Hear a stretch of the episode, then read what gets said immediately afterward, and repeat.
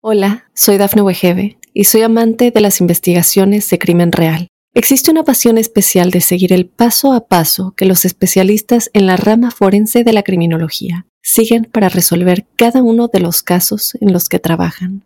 Si tú, como yo, eres una de las personas que encuentran fascinante escuchar este tipo de investigaciones, te invito a escuchar el podcast Trazos Criminales con la experta en perfilación criminal, Laura Quiñones Orquiza en tu plataforma de audio favorita. Si pasan más de dos o tres horas sin comer, ¿nos faltarán nutrientes y no tendremos energía? ¿O perderemos músculo? ¿O se ralentizará mi metabolismo? ¿Es mejor hacer seis comidas pequeñas para perder grasa? Porque así, por ejemplo, evito las bajadas de azúcar. Te respondo a estas preguntas y vemos cómo influye el número de ingestas en tu día a día. ¡Empezamos! Voy a intentar explicar el proceso desde lo más básico para que podamos dar respuestas con coherencia y sentido a estas preguntas. Es de sobra conocido que para poder perder grasa se debe cumplir el principio absurdo y básico que ya sabemos todos. Debe haber más gasto metabólico que ingesta calórica. Este concepto ya lo detallamos viendo el problema que hay de centrarnos única y exclusivamente en contar calorías. Y hoy avanzaremos con un ejemplo para que nos quede más claro. Si supiéramos que para que yo pierda grasa debo comer 2.000 calorías al día, por ejemplo, daría igual comer una vez al día esas 2.000 calorías, o hacerlo en dos ingestas de 1.000 calorías cada una o en cinco ingestas de 400 calorías porque en todas ellas nos darían 2.000 calorías en total. Sin embargo, si somos más coherentes con la fisiología, vemos como ya explicamos sobre la influencia del ambiente hormonal, tus hormonas determinarán si vas a comer más o menos cantidad y calidad. Por lo que antes de preguntar si es mejor comer una, dos o siete veces en tu día, pregúntate qué cantidad necesitas, cuánto comes en esas comidas y sobre todo qué es lo que comes. Y como ya justificamos en el último capítulo de la serie, al ingerir comida real comerás menos calorías de manera indirecta y además te nutrirás mejor. Vale, Claudio, pero igualdad de calorías, de hormonas y de calidad de comida. Respóndeme ya de una vez, ¿es mejor comer cada dos o tres horas? Pues depende del contexto. Si tengo que decirte algo, te digo que no. Este concepto en sí mismo es erróneo. Y vamos a ver los 7 errores en los que se basan estos principios.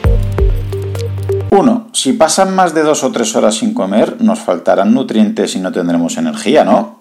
Pues no tiene ningún sentido. Desde el punto de vista evolutivo, tenemos que comprender que no somos rumiantes y que tenemos un sistema energético para guardar energía muy eficaz, en forma de glucógeno muscular y hepático, que guardamos unos 500 gramos, por lo que no tenemos que estar todo el día comiendo. Como ya sabrás, un gramo de hidrato de carbono nos aporta unas 4 kilocalorías, por lo que los 500 gramos de glucógeno nos aportarán unas 2000 calorías. Creo que es energía más que suficiente para poder pasar varias horas sin necesidad de comer, ¿verdad? Pero es que hay más, mucho más. Sobre todo tenemos almacenes en forma de grasa y hay que recordar que la grasa es el macronutriente que más energía nos aporta, en concreto más del doble que los hidratos. Vayamos a un ejemplo para que lo entiendas mejor. Una persona media de unos 70 kilos, por muy poca grasa que tenga, pongamos que tiene un 10%, le supondrá que este el 10% de 70 kilos serán 7 kilos de grasa, es decir, 7000 gramos. Si multiplicamos que tiene 7000 gramos de grasa por 9 kilocalorías de energía de cada gramo tiene una reserva de 6.300 calorías. Creo que es una reserva suficiente como para poder saltarse alguna ingesta, ¿verdad?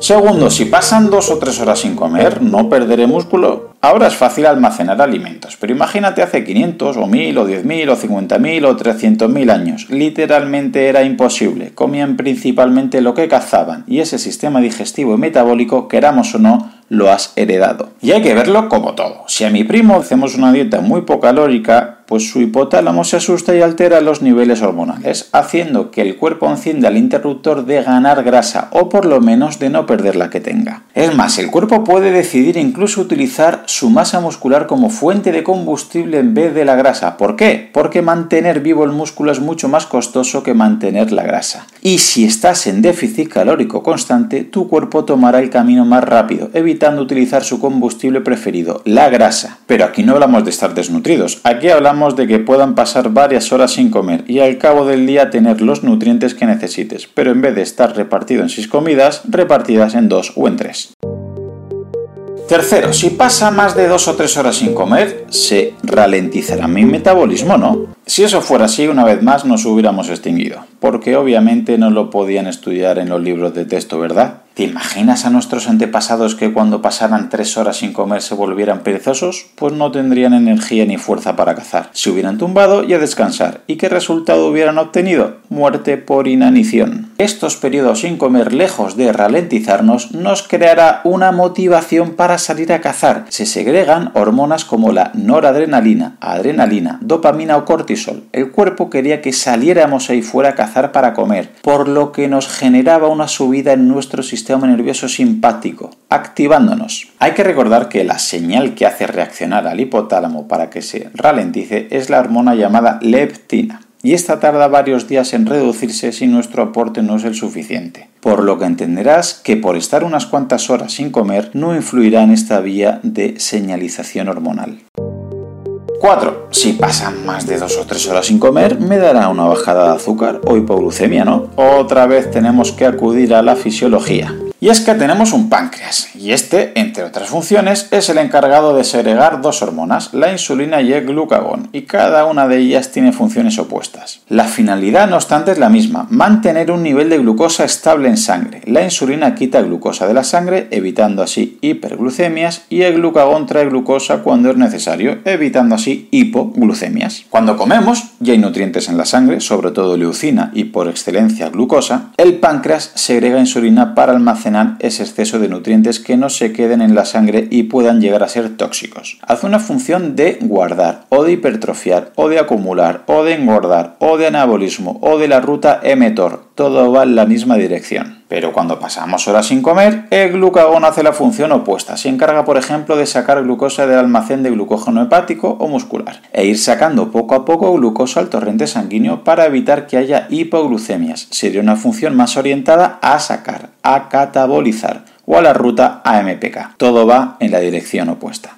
Vale, Claudio, entonces, ¿cuál es mejor? Pues como siempre, el equilibrio. Cualquier proceso fisiológico llevado al extremo es malo, siempre, siempre, sea el que sea. La fisiología es una constante lucha por mantener el equilibrio, la homeostasis, es el objetivo que busca. Así que si solo incido en un mecanismo, acabaré teniendo problemas. Como por ejemplo, si estoy todo el día comiendo y generando picos de insulina, acabaré saturando esta vía de almacenar, generando los problemas que nos conducen a un síndrome metabólico, a la insulina o diabetes tipo 2, por ejemplo. Si por el contrario hago ayunos de 24 o 48 horas de manera constante y además entreno o estoy en crecimiento, corro el riesgo de perder masa muscular, masa ósea y de acabar en una atrofia o desnutrición, con un estrés metabólico muy muy elevado. Una vez más, en el término medio está la virtud.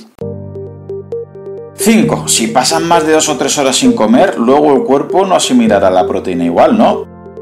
Este es otro mito que por desgracia lleva muchísimo tiempo. Se pensaba que había un máximo de proteína asimilable por comida y algunos la concretaban en 25 o 30 gramos de proteína por ingesta, por lo que si solo se hacían dos ingestas al día, comieras lo que comieras, solo podrías asimilar 50 o 60 gramos de proteína al día en total. A día de hoy se sabe que esto no es así. Podemos aprovechar toda esta proteína, lo que pasa que el cuerpo tarda más en procesarla, sobre todo cuando viene de comida real como pescados azules, huevos, semilla, frutos secos o carnes ricas en grasa. El cuerpo obviamente no es tonto y no desaprovechará los nutrientes básicos. Sexto, si pasan más de dos o tres horas sin comer, tendré hambre, ¿no? Aquí tendríamos que diferenciar entre hambre o gula. En muchas ocasiones, estos pequeños picos de hambre, si de repente tienes mucho trabajo o estás haciendo ciertas labores o simplemente si te pones a jugar a la play y no comes nada, de manera mágica desaparece, por lo que esto significa que no era hambre de verdad. Una estrategia cuando notes esta leve sensación de hambre es preguntarte, ¿te comerías restos de la cena de ayer? ¿Te comerías ahora mismo un trozo de pescado, unas lentejas o una ensalada? Si tu respuesta es sí, adelante, come, tienes hambre. Pero aprovecha que te apetece comida de verdad y come fruta, frutos secos, tubérculos, semillas o cualquier alimento de verdad. Si tu respuesta es no, pero en vez de eso tomarías galletas o cereales azucarados, pues no tienes hambre, es capricho, es gula, no comas. Si tuvieras hambre de verdad, te comerías un plato de lentejas o dos, sin pensártelo. Séptimo, si pasan más de dos o tres horas sin comer, luego compensaré y comer en exceso. Otro error. La teoría es que si me salto una comida o un snack, llegaré con más hambre y comeré el triple en la siguiente comida. Pero una vez más, esto solo lo dice la industria de los ultraprocesados para que no dejes de comprar sus productos, pero esto no es así exactamente. Como es lógico, llegarás con más hambre, pero si lo haces bien, no compensarás ni superarás las calorías que has dejado de comer en esos snacks entre horas. Es decir, quizás antes, por ejemplo, tomabas por la tarde un snack de 100 calorías a las 5 de la tarde y otro de 300 calorías a las 7, y ya luego cenabas unas 700 calorías por la noche. Todo sumaba unas 1100 calorías en este ejemplo. Sin embargo, si esos dos snacks se eliminan y haces la cena antes, por ejemplo a las 8 o las 9, los estudios que te adjunto demuestran que la cena va a ser superior a esas 700 calorías del otro ejemplo, pero no llegarán a las 1100 que sumaban las tres ingestas anteriores. Es decir, comerás más, pero no compensarás. Ojo, sobre todo cuando se trata de comida real, es una mala estrategia llegar con mucha hambre a una comida y que haya comida basura, ya que esta combinación que llevan de azúcares, sal, aceites refinados vegetales y potenciadores del sabor harán probablemente que superes con creces estas 1100 calorías del ejemplo anterior. Claudio, ¿y por qué hemos repetido y mantenido estos conceptos si son falsos? Pues ocurre algo muy parecido a ayunar. Es decir, si tú no haces snacks a media mañana, ni a media tarde, ni antes de acostarte, lo único que estás haciendo es nada. No estás comiendo, por lo que no estás comprando. ¿Y quién gana dinero con esto? Pues si no consumes nada, ganará nadie. Bueno, sí, tú, pero créeme que eso no le gusta a cierta parte de la industria. Y es que la industria alimentaria ha hecho cosas maravillosas para nuestra salud, como las conservas o ciertos procesados de nuestros alimentos. Eso es innegable y se lo tenemos que agradecer. Pero hay que entender que, como es lógico, también hay empresas en esta industria que, como es normal, lo que quieren es ganar dinero y además tontos tontos no son. Y saben que entre horas es muy difícil que te lleves un tupper con comida real como un pescado frío de merienda a las 6 de la tarde. No es muy apetecible, ¿verdad? Y además tenemos que comprarlo antes y cocinarlo y precisamente si algo no tenemos hoy en día es tiempo, por lo que todo son pegas. Pero unas galletitas o cualquier otro ultraprocesado de una máquina de es muy cómodo, no requiere preparación por tu parte, ni transporte y además es mucho más barato. Y por si fuera poco, tu hipotálamo está muy a favor de que le des ese subidón de azúcar, sal y potenciadores del sabor. Por todo ello vemos como cierta parte de la industria alimentaria está detrás de esta idea de que hay que comer cada dos o tres horas o que el desayuno es la comida más importante del día. Curiosamente hacen hincapié en las ingestas donde más ultraprocesados se consumen es decir, en el desayuno y en los snacks de media mañana o de media tarde. Ahora resulta que la comida y la cena no parecen tan importantes, cuando realmente y evolutivamente han sido las comidas más relevantes para nosotros. Conclusiones. Analizando estos bulos o mitos, vemos que no hay una frecuencia ideal de ingestas en el día, ni una recomendación general para todos. Tienes tantas opciones para distribuir tus comidas como contextos individuales. Si te es más cómodo o fácil o necesario tomar 6 o 7 comidas porque estás creciendo y te cuesta llegar al mínimo, porque eres triatleta y necesitas ese extra de energía porque haces dos entrenamientos al día, o vas al gimnasio y te cuesta comer las calorías necesarias para coger masa muscular en menos comidas. Adelante, haz el número de ingestas que necesites. Pero si no tienes estas necesidades, o tienes problemas digestivos, o síndrome metabólico, o resistencia a la insulina, o simplemente eres de los que le cuadra más hacer solamente las dos o tres grandes comidas al día, pues entonces hazlo así. No obstante, más adelante veremos los posibles beneficios que tiene una herramienta que está muy de moda como es el ayuno intermitente. Pero recuerda, en general lo importante es comer bien, el resto vendrá solo después. Solamente agregar que si te ha gustado, la manera de agradecérmelo es que lo compartas con algún amigo, algún familiar, tu grupeta de entrenamiento o algún compañero. Si ves interesante el contenido y quieres escuchar los próximos episodios, suscríbete en tu reproductor de podcast habitual. También recordarte que me puedes encontrar en Instagram, Facebook y sobre todo YouTube, Twitter o en mi blog Profe Claudio Nieto, donde intento compartir información que creo interesante aclarar y divulgar. Y un último favor, déjame una reseña en la plataforma que utilices me ayudarás a darme a conocer y que pueda llegar el mensaje a mucha más gente. Así que con esto me despido, muchísimas gracias por escucharme y te espero en unos días por aquí con un nuevo episodio. Hasta pronto. Hola, soy Dafne Wegebe y soy amante de las investigaciones de crimen real. Existe una pasión especial de seguir el paso a paso que los especialistas en la rama forense de la criminología siguen para resolver cada uno de los casos en los que trabajan. Si tú, como yo, ¿Eres una de las personas que encuentran fascinante escuchar este tipo de investigaciones? Te invito a escuchar el podcast Trazos Criminales con la experta en perfilación criminal, Laura Quiñones Orquiza, en tu plataforma de audio favorita.